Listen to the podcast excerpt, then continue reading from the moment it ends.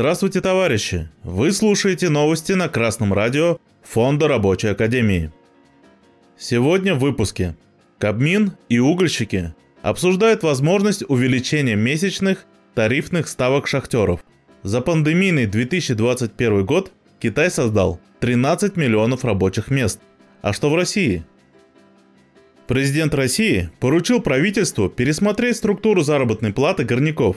После происшествия на шахте Листвяжная глава государства, в частности, поручил убрать привязку зарплат шахтеров к объемам выработки. Как отметили в правительстве, профильное министерство, профсоюз и объединение работодателей проводят коллективные переговоры для внесения изменений в Федеральное отраслевое соглашение по угольной промышленности. Информация с сайта ТАСС. Поскольку президент поручил, то есть вероятность, что Федеральное отраслевое соглашение угольщиков будет изменено в пользу шахтеров. Однако нет такого отраслевого соглашения, которое при желании нельзя было бы обойти. И примеров тому достаточно. Коллективный договор на каждом отдельном предприятии гораздо более действенный инструмент для улучшения положения рабочих, и его нужно использовать.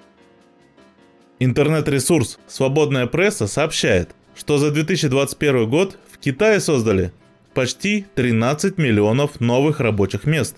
Появляются не только новые производства, но и новые профессии и целые отрасли.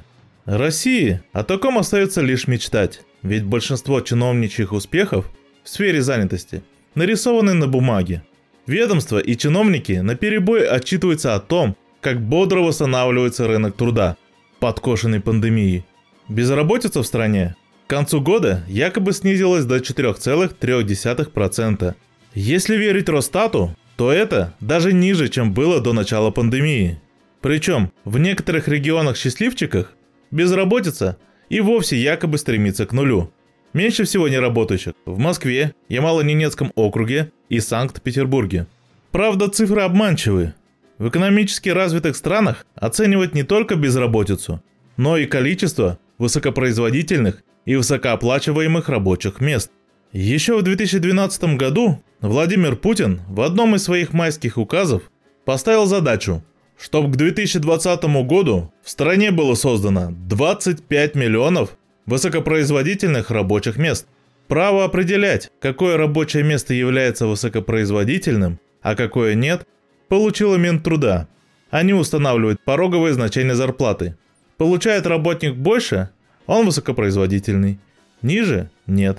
Зарплата – единственный критерий, а вовсе не то, сколько прибавочного продукта произвел работник.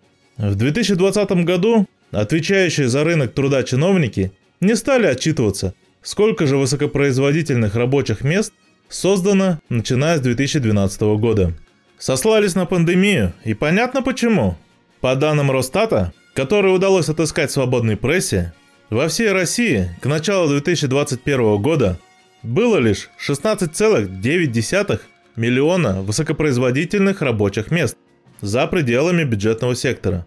Причем из них 3 миллиона приходилось лишь на 3 региона – Москву, Санкт-Петербург и богатейшую Тюменскую область. Что ж, товарищи, мы можем порадоваться за буржуазных чиновников, в отчетах которых все так прекрасно.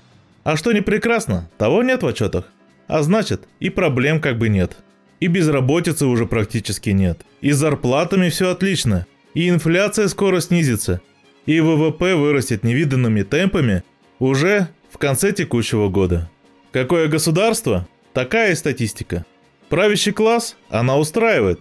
Тем более, что зарплата чиновников как раз растет опережающими инфляцию темпами. А вот трудящихся этими красивыми цифрами не обманешь. Реальная жизнь сильно отличается от картинки Росстата. Причем совсем не в лучшую сторону.